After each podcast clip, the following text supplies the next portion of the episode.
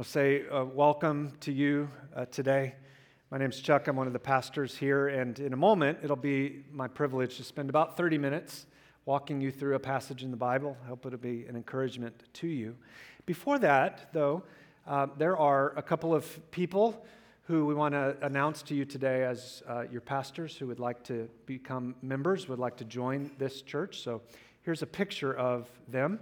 Uh, this is uh, Sharon and Blessy and Philip.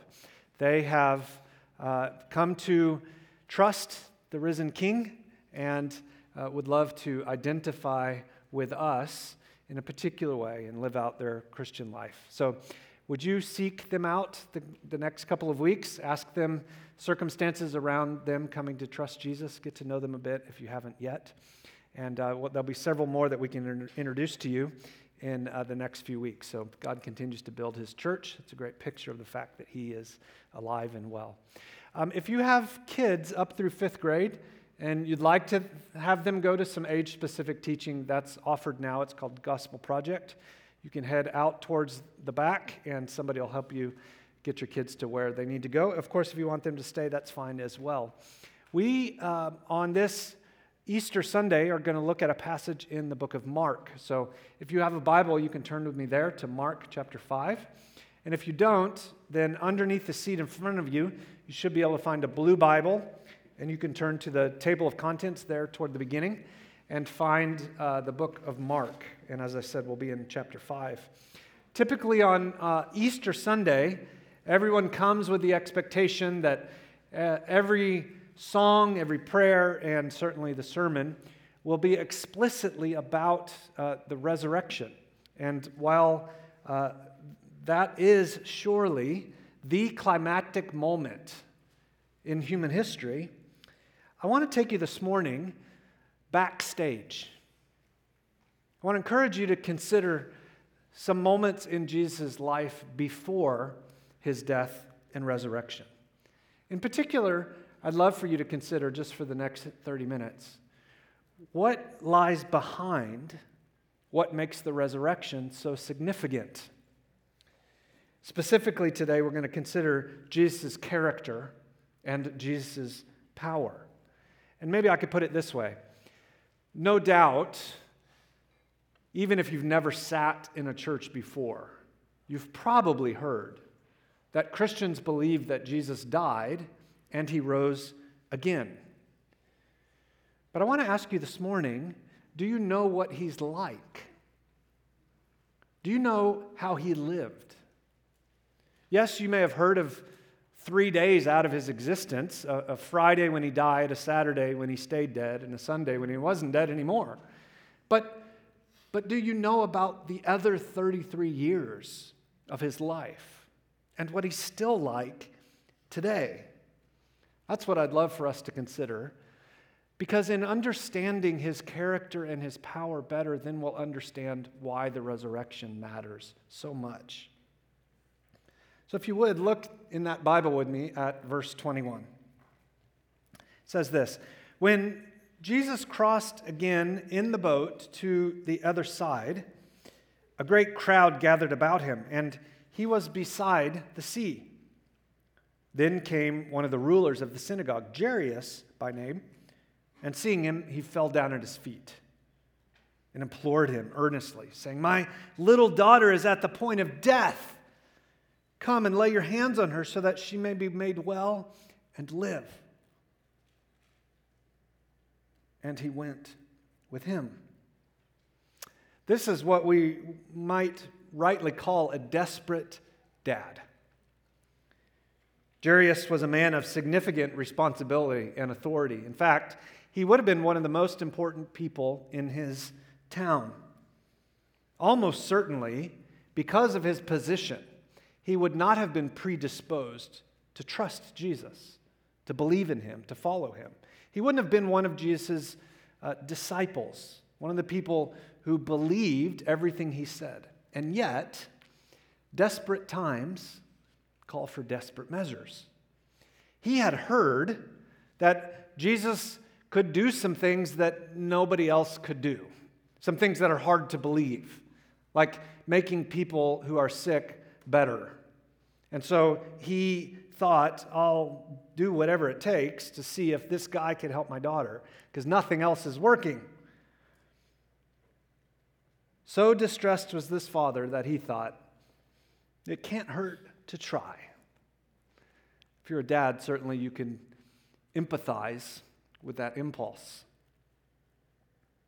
Now, notice there at the very end of what we read, a couple little words. It says, and he went with him. Jesus was a man of tremendous compassion. And he's awfully good at responding to requests for help. He still is. And so he went with that man, Jairus, in order to meet this girl and address the need. Let's read on. The second half of verse 24 it says, And a great crowd followed him and thronged about him. And there was a woman who had a discharge of blood for 12 years, who had suffered much under many physicians, and had spent all that she had, and was no better, but rather grew worse. She had heard the reports about Jesus and came up behind him in the crowd and touched his garment. For she said, If I even touch his garment, I will be made well. Mark wrote this account in the, the common language of the day. In many ways, it's like English is the business language of the world. Koine Greek was the common vernacular. And the word behind that English translation, made well, is the word sozo. Some of you will have heard of the coffee shop, sozo. Sozo uh, means saved, to be saved. It's the same word used earlier when, G- when the father asked that uh, this child would be made well. There's a little clue here into what the scriptures very often translate the word and talk about our salvation, being rescued out of sin. It's the same word used for being rescued out of illness. Jesus is about ultimately bringing about a complete healing of people body, soul, and spirit. Verse 29 And immediately the flow of blood dried up, and she felt in her body that she was healed of her disease. This woman is different than the man in some striking ways. We'll talk about those in a little while. But just at this juncture, consider the fact that she's a silent sufferer. Have you been around town and um, been in what is available to you at almost every street corner in Tempe, namely construction, and found that as you're waiting there and three lanes have gone to two, gone to one, and the line has gotten longer and longer and longer, that oftentimes when an ambulance is coming, even with the lights blaring and the siren blasting, that they have to slow way, way down when they get in those construction zones. Sometimes even come to a standstill. Do you ever wonder when that happens what those moments mean? I mean, in a life threatening kind of situation, minutes, even seconds, can be the difference between life and death. Jesus is headed to help someone who's near the point of death. And this woman who's had a problem for 12 years, I mean, couldn't she have waited? This woman interrupts Jesus on his journey, reaches out and touches him. Now, how will Jesus respond to that? Well, we'll think about that together in just a moment. But notice that without saying a word, somehow she pressed her way through the crowd, reached forward, grabbed the likely the tassel on his cloak, and somehow felt herself better, healed. She believed after a dozen years of failed attempts that merely touching something Jesus wore would make her sozo. She was right. In an instant, she felt that power surging through her body and she was healed. Friends, what do we see about Jesus here? Well, we see he's not only compassionate, he's also unbelievably powerful. He could do what no one else could do to help this woman. The woman quickly pulled her, her arm back, forever changed, and slowly began sliding back into the crowd, hoping to be completely unnoticed. Now, things start to get really interesting in the rest of the next paragraph. Verse 30 Jesus, perceiving in himself that power had gone out from him, immediately turned about in the crowd and said, Who touched my garments? Now, whenever Jesus asks a question in the Bible, know that that question is not for his benefit. He knows. He can read thoughts. He's got no trouble knowing who touched him. And so there was something that Jesus wanted to do in her life, and no doubt by implication in the lives of everybody else who watched this event. His disciples said to him, You see the crowd pressing around you, and yet you say, Who touched me? He looked around to see who had done it, but the woman, knowing what had happened to her, came in fear and in trembling, fell down before him and told the whole truth. And he said to her, Daughter, what a precious term.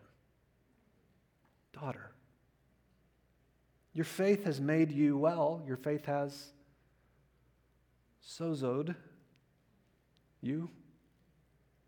Go in peace and be healed of your disease. Although he didn't see the woman, Jesus knew something had happened. And imagine how the story could have gone. Jesus could have, he had somewhere important to go. He could have just cracked a smile, knew himself what had happened, and kept right on going. That's what the woman wanted. And can you blame her? But that wasn't enough. You see, Jesus wanted something more for her. She wanted a miracle, Jesus wanted a meeting. She wanted a fix to her problem, Jesus wanted a follower. Biblical scholar Dr. Don Carson said it this way In the kingdom of God, miracles are not ends to themselves. You see, there's no indication that because this physical problem was resolved that somehow forever all her physical problems were gone. No, she got something else eventually and died. So, what good is the miracle then? Well, something else is at stake in the miracle. That led to a meeting. Discipleship is not simply a matter of getting one's needs met, but growing in the presence of Jesus, being known by him, and following him on his terms. That's what the miracles are about. That's why Jesus turned around and said, Who touched my garments? Now, the disciples' annoyance is just fantastic, isn't it? I grew up in a family of uh, three brothers, and for some reason, my parents thought it wise every summer to take us on a two and a half, three week cross country driving trip. And some of the most fantastic fights we ever had were in the back of that suburban.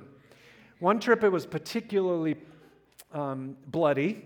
And so my mom had my dad stop at a Walmart. She went in and bought some masking tape. And she came back to the car and literally, I remember it like it was yesterday, took that tape and put boundaries in the back seat. And if you crossed into the uh, other region across the tape, then you were going to get it. You were losing your privileges. There was no touching allowed. Jesus uh, felt this woman touch him, and the disciples are like, Everybody's touching you. There's a crowd mashing itself on you, and you've stopped.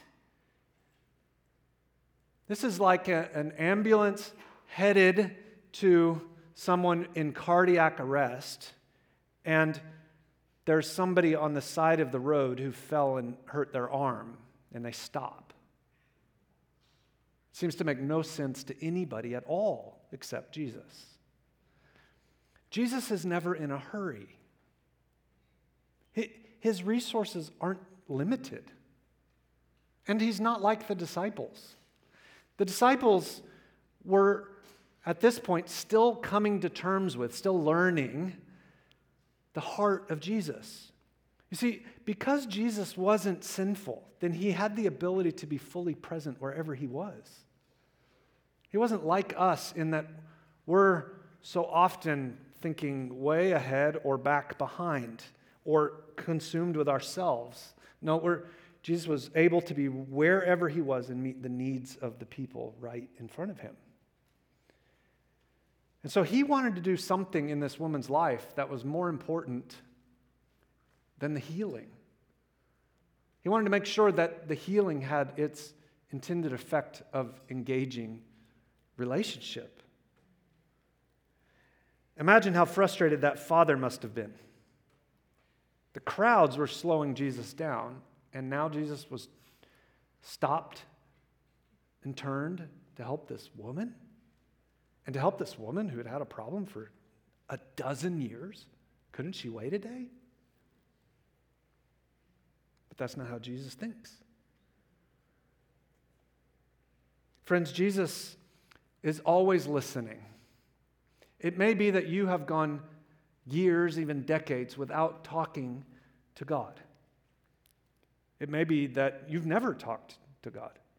It may be that you've done things that would make you think you can't ever talk to God. God is always just a prayer away. Now, I can't dwell here long, but the fact that Jesus called this woman to publicly name herself, to say, It was me, would have been absolutely horrifying to her. And let me explain why, because it won't be readily obvious unless you know your scriptures inside and out. They're in the Old Testament. So, that part of the Bible written before Jesus came, it's the first two thirds of your Bible. It starts in Genesis, ends in Malachi. These are all books written prior to Jesus leaving heaven and coming to earth. In the Old Testament were laws about uh, worship, laws about society. And church and state were, were, were wed together in the way we would think of it today. And one of the laws that was in place, which is now fulfilled in Christ and no longer applies, is related to what had to be true about you to be present in what we would call church and gathered worship. One of those things was that you couldn't be ceremonially unclean. And things like having an ongoing physical problem with blood meant no going to church. It also meant that anyone else who touched you would become unclean. So the woman never should have been in the crowd in the first place the woman very likely, besides the doctors trying to help her, and did you notice in the passage how it described her suffering? It wasn't just her disease that caused her pain, it was all the remedies everybody kept trying. That's explicitly mentioned in the passage. Those of you with chronic illness will know what that's like. Everybody's got their idea of how to fix it.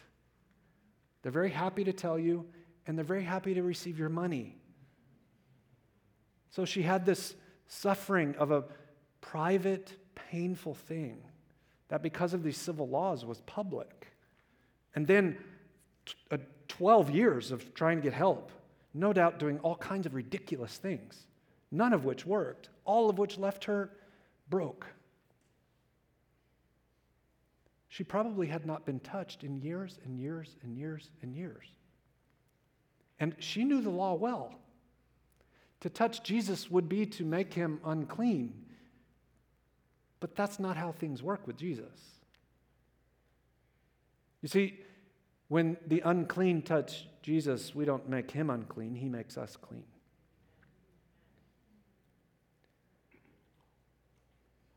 Her courage to speak up is remarkable.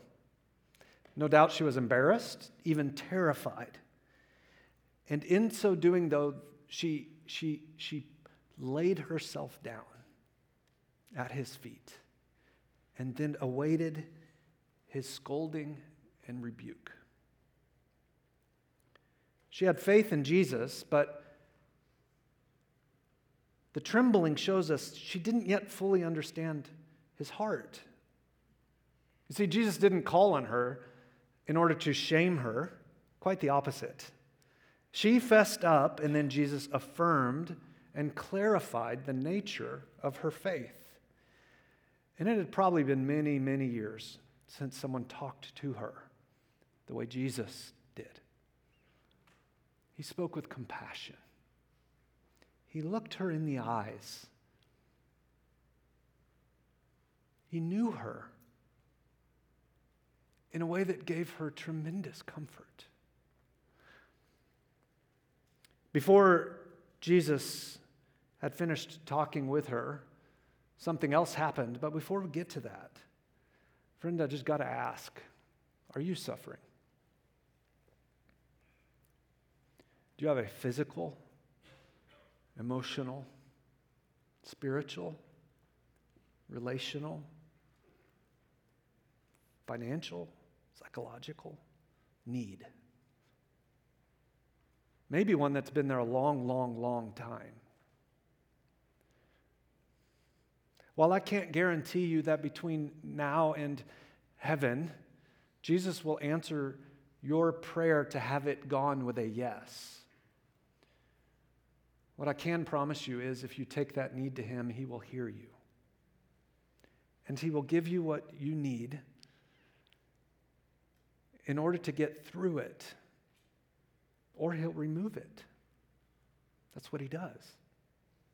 And because the resurrection is true, in the end, whatever that thing is, it will be gone.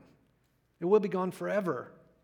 These miracle stories in the Bible, their purpose isn't to say that here in this life everything gets fixed, but rather to say, spiritually, you can be made whole now. You can be right with God, and that guarantees in the end everything will be made right. But before Jesus had finished talking to her, people arrived from that desperate dad's house with some truly horrific news.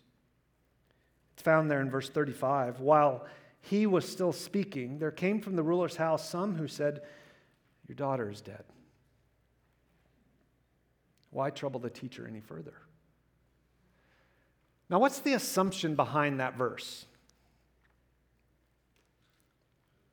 The assumption is you, you could do something to help while she was sick, but you can't do anything to help since she died. There is a certain finality to death. Every few years, it seems, somebody comes out with a book about coming back from the dead. Save your money. I don't think they're true.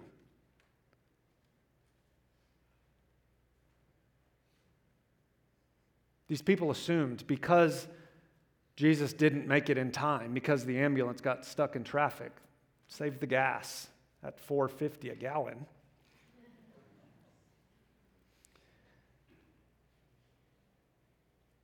Let's see what Jesus would redo in response. Verse 36. Overhearing what they said, Jesus said to the ruler of the synagogue, Don't fear, only believe.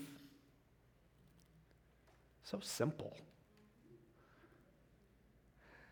And he allowed no one to follow him except Peter, James, and John, the brother of James. They came to the house of the ruler of the synagogue, and Jesus saw commotion people weeping and wailing loudly. And when he entered, he said to them, Why are you making a commotion and weeping? The child is dead, is not dead, but sleeping. And they laughed at him. There's a lot here. We can't really go into it in great detail, but a couple things. So the scene is every culture deals with death in different ways. In, in America today, largely, we sort of pretend it doesn't happen. We bite our lips and don't talk about it, and certainly it's not okay to cry about it. And we stuff old people in homes so we don't have to deal with them. And we just sort of pretend it's not a real thing. In this culture, you did the exact opposite. So, someone died. They didn't die in some sanitary place with people whose job was to usher people into the afterlife in as little pain as possible. Now, they had no medicine in the sense of modern medicine. And so once somebody died, they stayed right there in the house. They laid in their bed. And then the mourning would begin. And instead of stuffing the emotion, the way you showed respect and appropriate grief was to let it all out, to weep and wail. And that would go on from the moment of death until the moment of burial. And so important was this weeping and wailing, there was actually a profession of weeping and wailing. You would hire wailers to come and weep because your tears would dry out. Jesus went into that setting, and Jesus' response was, She's just sleeping. And notice the change in emotion. They go from this extreme mourning to mocking laughter. It's what the world thinks of Jesus, always has. That what he says is ridiculous. But Jesus was not uh, deterred. He said the child wasn't dead but asleep. Now, this is tongue in cheek. Uh, in the scriptures, very often, to be asleep is, is a euphemism for death. But the point is, to Jesus, waking someone from death is like waking someone from a nap. It's not a big deal. Let's see what happened. Second half of verse 40. But he put them all outside and took the child's father and mother and those who were with him and went in where the child was. Taking her by the hand, he said to her in Aramaic, Talitha Kumi, which means little girl. Again, what a precious greeting. Little girl, I say to you, arise. Now, there's a good word for Easter. Arise. Jesus has power over that which is the ultimate finality in this life. He merely says, Arise, and she wakes up. Verse 42 Immediately, the little girl got up and began walking, for she was 12 years of age. And they immediately overcame, over, they were immediately overcome with amazement. He strictly charged them that no one should know this, and then told them to give her something to eat. Now, this is astonishing. It's also a rather hilarious paragraph. I mean, there's so many unnecessary, kind of ridiculous detail here. Who cares how old she is? Who cares that she's walking around? And most of all, who cares that she got something to eat? Why are those details there? They're there to help us see this is real. This actually happened. This is historically significant.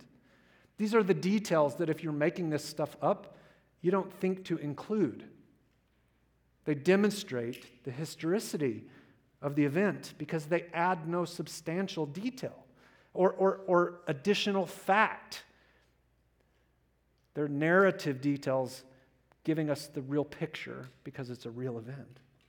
This passage is remarkable not only for its portrayal of the power of Jesus, but for how it reveals his astonishing compassion. And his compassion is really what I hope you leave today having fresh in your mind. Jesus took that dead girl's hand in his, cold, lifeless, and he said, Little child. She made no contribution to the resolution of her problem. She was dead. She brought nothing to the table. Jesus brought everything. So it is with anyone for whom God has done anything. His power was unparalleled, yet he's also astonishingly compassionate. Jesus notices the individual and ministers to the individual individually. It's become sort of cliche, but Christians say that you can have a personal relationship with God. That should not go in one ear and out the other. No, Jesus takes the hand, metaphorically speaking, of each one who comes to follow him.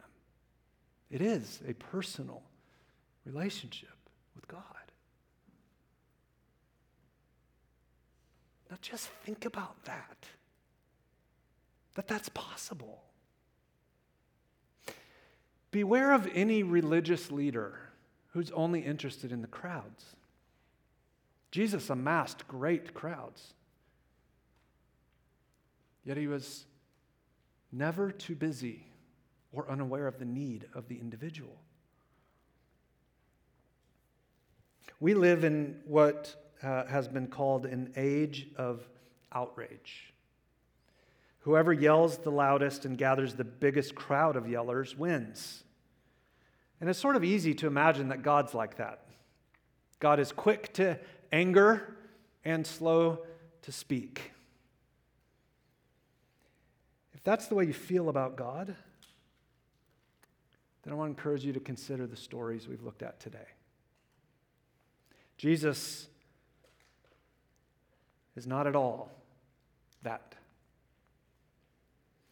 Now, quickly, would you consider one more thing with me before we read some more scripture and, and end with a couple songs? Notice how Mark frames this entire story. It's written in a rather odd way. And it's not the only time he does this. If uh, you don't have a church and you live here, I want to invite you to come back. And what you saw today is just what we always do we sing together, we pray, we open the scriptures. Right now, we're working through this book, the book of Mark. It's a biography of sorts about Jesus. And for the rest of this year, every Sunday, Lord willing, we'll be learning more each week about him. But several times in Mark, he writes stories like this. There's, a, there's, there's what seems like two separate stories that are mashed together. Do you see that? There's this desperate dad, and Mark could have chosen to simply tell us the rest of the story about that situation. And yet, he interrupts it in order to tell us about this silent sufferer. And then he comes back at the end again to the desperate dad. Why? Why is it written like that? This may surprise you, but the Bible uses literary techniques. God has chosen to communicate in a way we understand. And we've got to slow down and really contemplate what's there. The literary technique we're going to talk about for a minute, I would just call sandwich. Now, there's a technical name for it, and that's not it. But you're right now beginning to salivate because you're thinking about your favorite sandwich. What's a sandwich consist of? Well, most basically, there's a top bun and a bottom bun, and then there's what the two vegetarians in the room are horrified over big slab of meat. Now, what's the point of the sandwich? The big slab of meat, right? The buns are rather ancillary. They're to hold the good stuff together. Guess what? This literary device uses the same thing. This is written in such a way to put right at the center the best stuff the woman, the affirmation of her faith, the credibility given to her, the peace announced to her. How? How does it do that? Well, it does that by causing us to compare the two events and the two people. Think with me first about Jairus. Jairus would have been a man very likely to be in power and to have wealth, which meant then the same thing it means now better access to resources and help. And so, do you notice how he just boldly goes up to Jesus face to face and declares his need? Now consider her. We don't even know her name. And she sneaks in silently behind him, knowing people like me don't get help from people like him. And yet, God works so different than us. She had an embarrassing problem. Every relationship she had was probably ruined. She'd tried everything, she was broke, and every day she still suffered. That Jesus would make Jairus wait so that he could stop and minister to an unnamed, unclean woman is completely culturally unimaginable in this day. Friend, whoever you are and whatever you've done, Jesus is ready to stop and to help you in your brokenness, to minister to your need. By virtue of his death on the cross and resurrection, he's a sufficient Savior, able to help you with your greatest and most pressing need to be made right with him. Do you see the words he used when he talked to her? Daughter, your faith has saved you. Go in peace. The peace that she received is the peace of right relationship with God, and that peace, although her health would get bad again, that peace would never go away. The miracle is designed to point us to that ultimate truth that Jesus is who he says he is and he is a sufficient Savior. So it's the unnamed woman that Jesus commends. It's her faith that's explicitly mentioned. It's the outcast that Jesus emphasizes.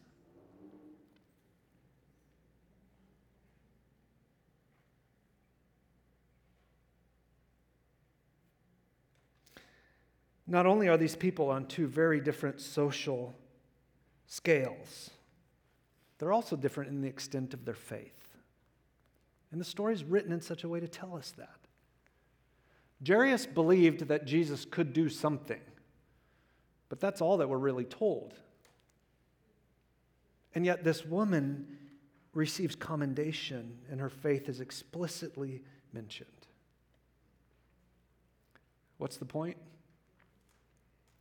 Jesus is gentle and lowly and he is particularly drawn to those who know they have nowhere else to go,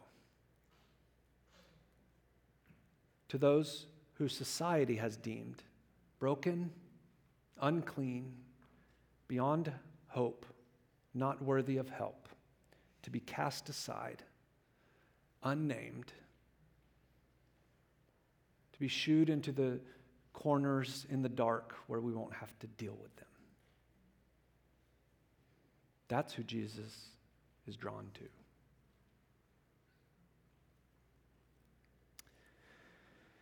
This church is the character and the power of the Jesus we celebrate today. May I have your backstage pass, please?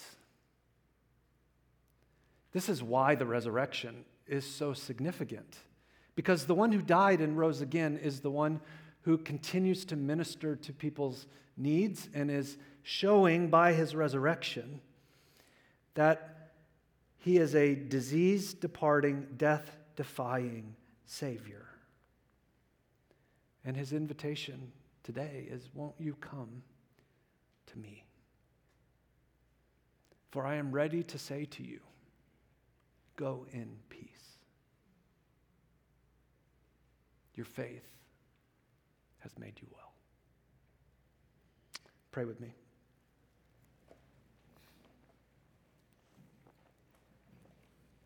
God, we come to you today with a whole variety of needs. And our people, not, a, not in distance from difficulty. Would you please use your word now to do what only you can do? That is, awaken people to their need for you. I pray right now that people who are not at peace with you would be turning to you and asking for your mercy, confessing belief in your death and resurrection, trust in you as the only sufficient Savior, crying out in their need and that you would save. Thank you that you are attentive, that you are not quick to anger and slow to hear. I pray for others who at one point would say they knew you and trusted you and believed, but for whatever reason, and there are many of them, they have wandered away. Here today, really only to placate a friend or a family member or just out of tradition. But yet, an, an active relationship with you is something that's a, a vague, distant memory. Lord, may they hear your tender word, daughter, son. And may they return. And may all of us, in fresh, new, vibrant ways, experience the risen Christ and anticipate your return as the day will mark the end of all difficulties forever. We pray this in Jesus' name.